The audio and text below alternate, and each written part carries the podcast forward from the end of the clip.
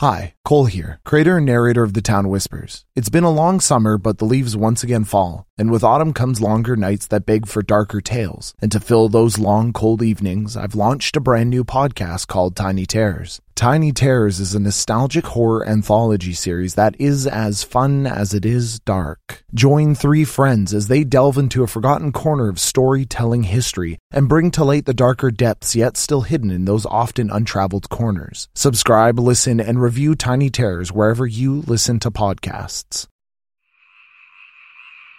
The Town Whispers is a narrative horror podcast that will tell the many stories hidden behind the rain and the fog and the trees of the Pacific Northwest.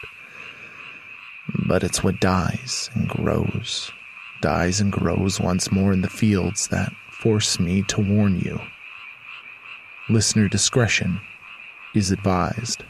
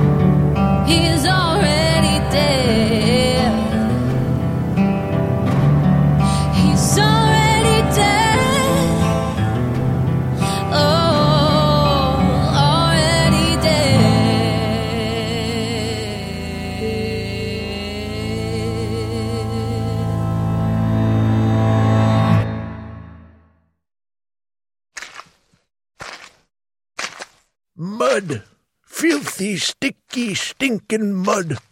I hate mud. Be a farmer, I thought. Much easier than being a log driver. Logging's for fools, I said. Now look at me. Covered in mud, always and forever. The old farmer's clothes were thrown on hastily, hanging off his bony ancient shoulders. His chin was a stubbled field of white bristles, an echo of ages past, while the hair on his head was thinned and near bald. Only thin wisps remained, flitting about like a tattered flag. Mud, mud, mud. My life is mud.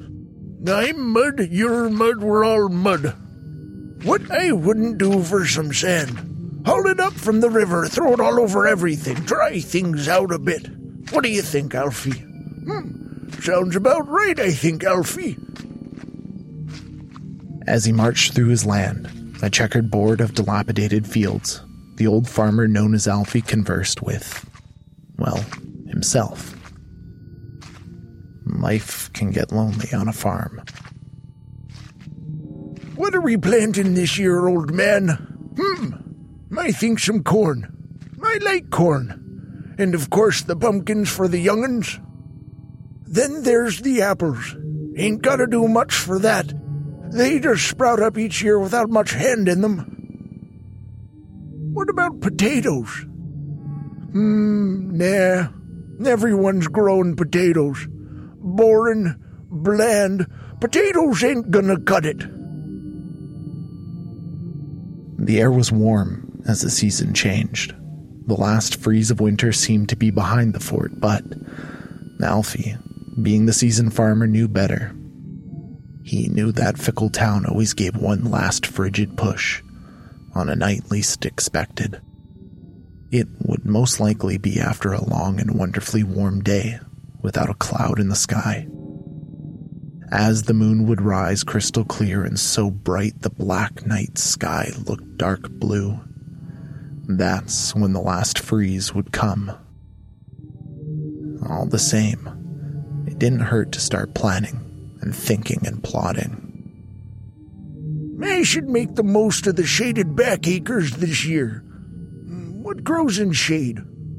Probably something leafy. Most likely. But what about scallions? Scallions could work. but a field of scallions? Most people just grow them in the yard. Now, what do you care, Alfie? You're old and bored. You need something to do. Hmm. I suppose that's true. Most folks in the fort knew Alfie, knew he had a propensity to chatter on with himself as he walked through his fields, as well as through the town streets, often interrupting himself while talking with others. Initially, it had started as a gimmick, a gag Alfie had cooked up to scare off the more conservative, straight laced townsfolk. But as Alfie came to find, he rather liked his own company, and in fact, liked it quite a bit more than he liked the company of others. Do I even like scallions? Because I'll probably have to end up eating most of them myself. Not sure. Can you dry them? Not sure. Before Alfie knew it, and despite what those individuals whispering that he was crazy thought, he did in fact know it. Alfie had become the eccentric farmer, the crazy man living all by himself with his pumpkin fields. Pumpkin fields that all the children would come to with their parents, plucking those gourds for Halloween. And those children with parents who cared less or couldn't afford one came in the cover of near night in the mists of twilight and pinched one from the crawling vines. Alfie didn't care, though. Didn't mind children stealing pumpkins so long as it meant they could enjoy the season.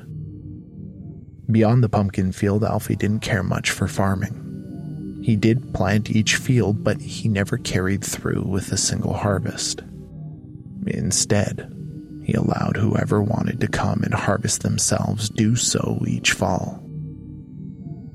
When everyone had their arms filled with food, Alfie would let the fields simply wither and rot in the wet and the rain. Slimy, browned, and brittle corn stalks beat into the ground by deer or children running through those fields. It was an odd life cycle that his farm and fields went through each year, but that's the way Alfie liked it. Alfie stepped over puddles, more spry and athletic than he looked, landing painlessly and silent on the other side. He held his walking stick in one hand, not using it to aid him in his balance, but rather gripping the middle and waving it as he pumped his arms, walking briskly through the field. It was a showpiece mostly, a prop which he could wave at children as he made toothless threats to get on home or else, as he pretended not to take delight in the fact that his land could be a kingdom of endless possibilities for the young ones. It also had the added benefit of being used as a prop for the stuffy folks who always came knocking that time of year to see if Alfie was ready to sell, or accept Jesus. Those two types of folks came in near equally irritating numbers. The second he'd see them in their starched up trousers, he would double over, clinging for dear life to the staff. It made it more believable when he pretended he had gone deaf from age. Alfie had no time for pretentious, boring people. As Alfie climbed up the steep embankment of an irrigation ditch, the scarecrow, standing stuck to his pole and reluctantly watching the empty fields, came into view. But it was a splashing in the ditch as he crested the top of the dirt mound that caught his attention.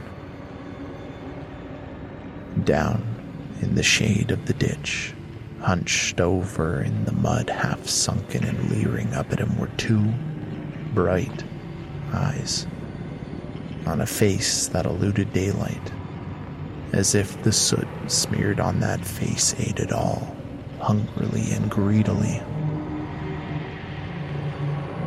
Hello, Alfie. Where are we off to today? Oh no, I got no time for your nonsense today. Oh, come now. That isn't any way to treat an old friend. Last I checked, I never called you such a thing in my life. Hush, hush. That isn't true, now is it? Now don't start spouting hush hush, pretending like you aren't trying to slip a snake in the grass when I ain't looking. I've got things to do, places to be. Now, if you'll excuse me, I best be off to all those chores I got. If you leave now, so rudely, without even showing me the respect due to an old friend, I'll make sure everyone finds out what you did to poor Ben LaPont. A sickly yellow, too wide smile cut a slit in the darkness where his face should have been. Well, how's about we think about that for a second? Hear ye, hear ye. All who dwell in the fort, let me, a man who is not a man but instead made of some mystical sky dust, I'm not made of sky dust. have some troubling news.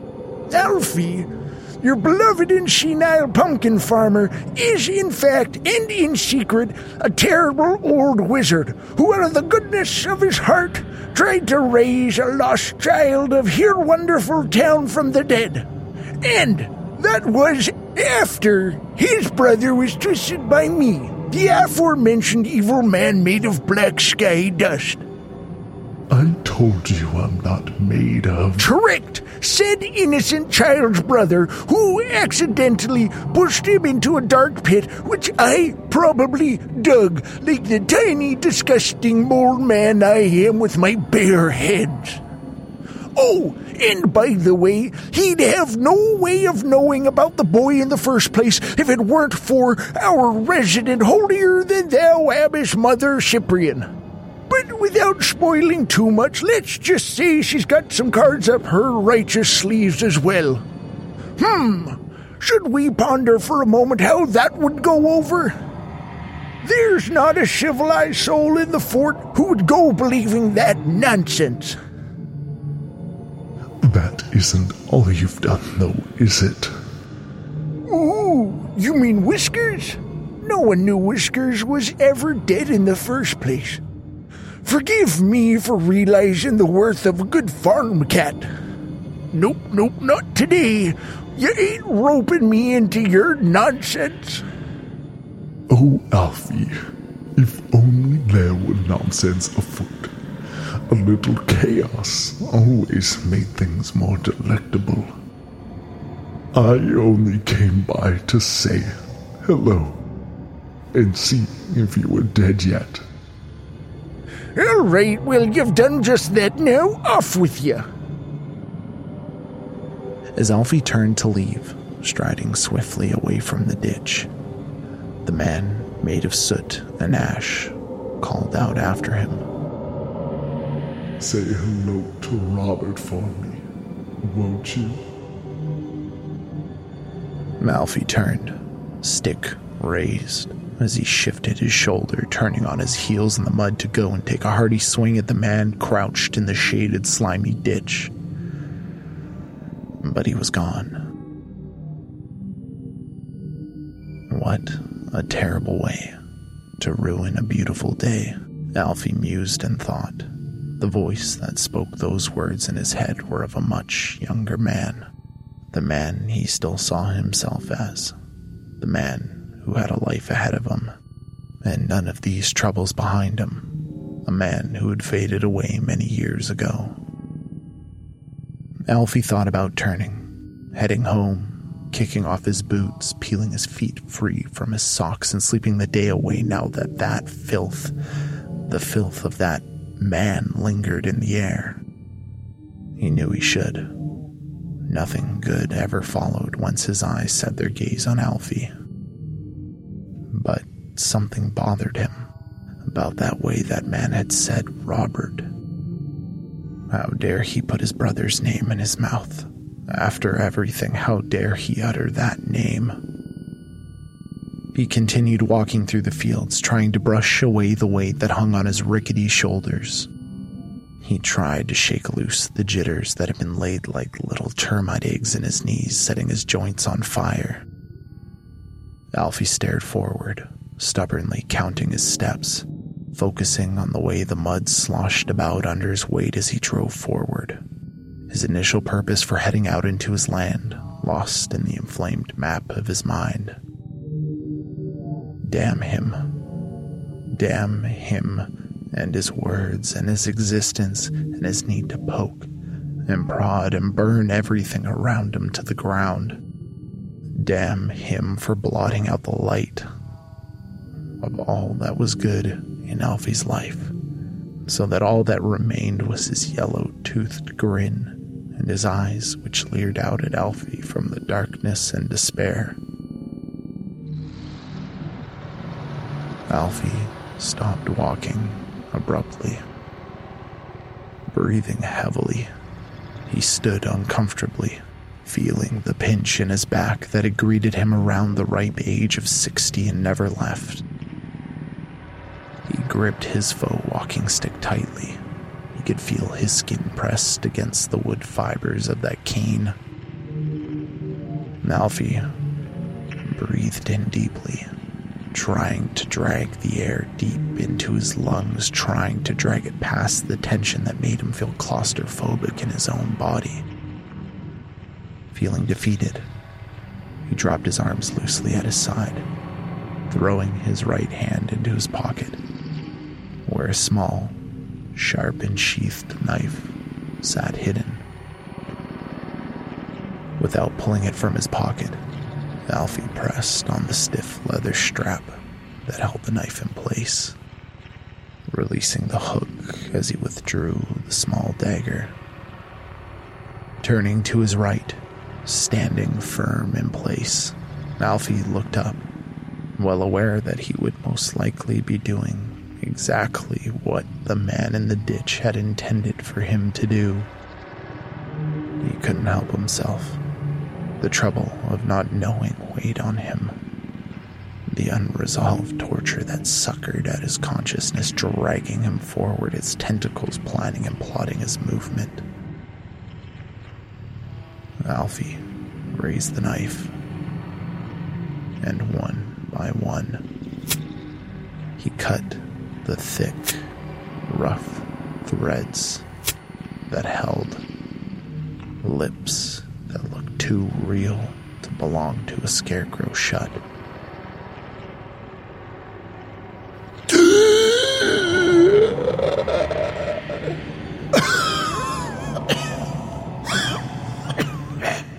Figured I'd come say hello to my dear brother. Had a little visit from our old friend today.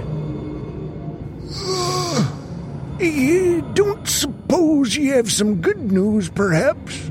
Anything delightful happened to you lately? See anything pretty? A nice sunrise, perhaps? The pond, children, headed towards the well and old woods. What did you just say? Tom and Becky. Alfie stood, pondering the words his brother spoke with his straw filled mouth and his straw filled lungs.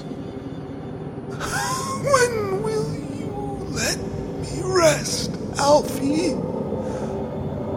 When will you set me free?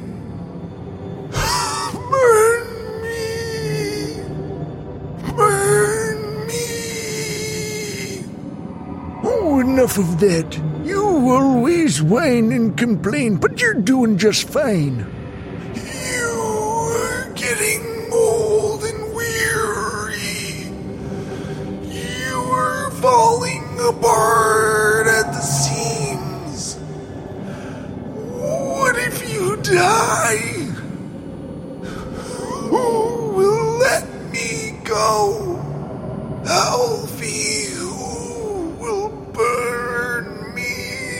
Set me free?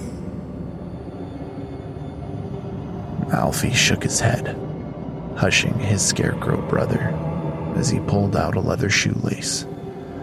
He then began to thread it through the holes in Robert's lips, closing them shut once more.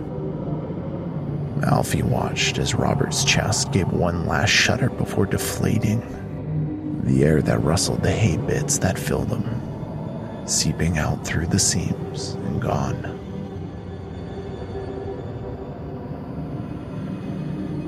The well was a place that reached deep into the earth, much deeper than it had any business going.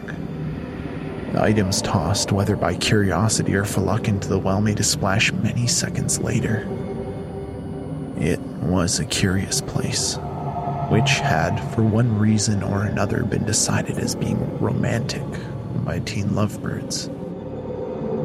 Romantic or not, it was most definitely not a place for children to play. Alfie picked his stick up off the ground and brushed it against his pant leg to get the worst of the mud off before setting off once more, leaving his brother standing vigilant and alone in one of his many acres as Alfie headed off towards the well.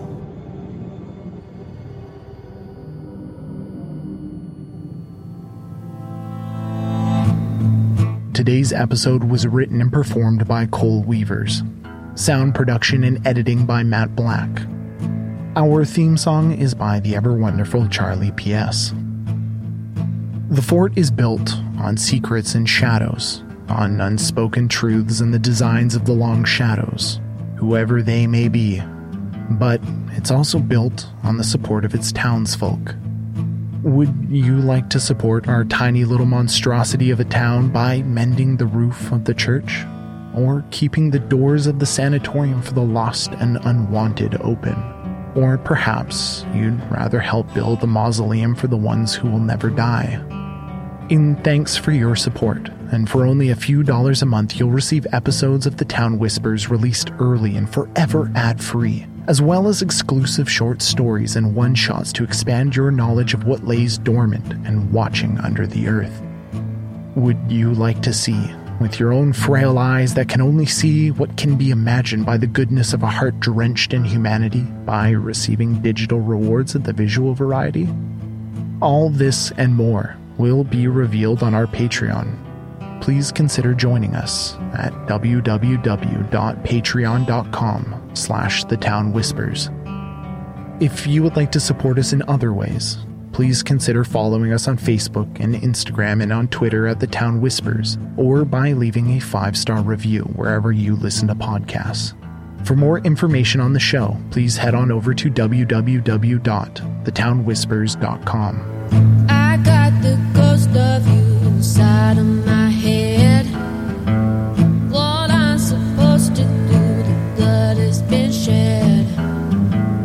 He got a dark past and a soul that's unfed.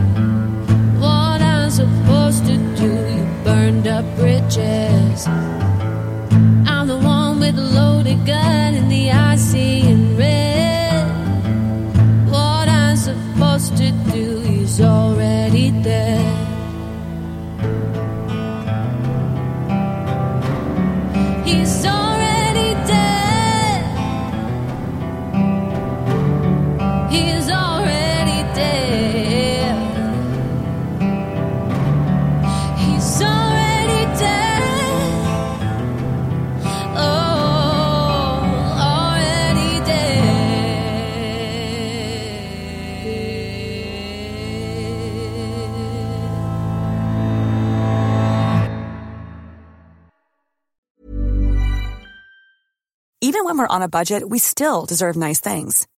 Quince is a place to scoop up stunning high-end goods for 50 to 80% less than similar brands. They have buttery soft cashmere sweaters starting at $50, luxurious Italian leather bags, and so much more. Plus, Quince only works with factories that use safe, ethical, and responsible manufacturing. Get the high-end goods you'll love without the high price tag with Quince. Go to quince.com slash style for free shipping and 365 day returns.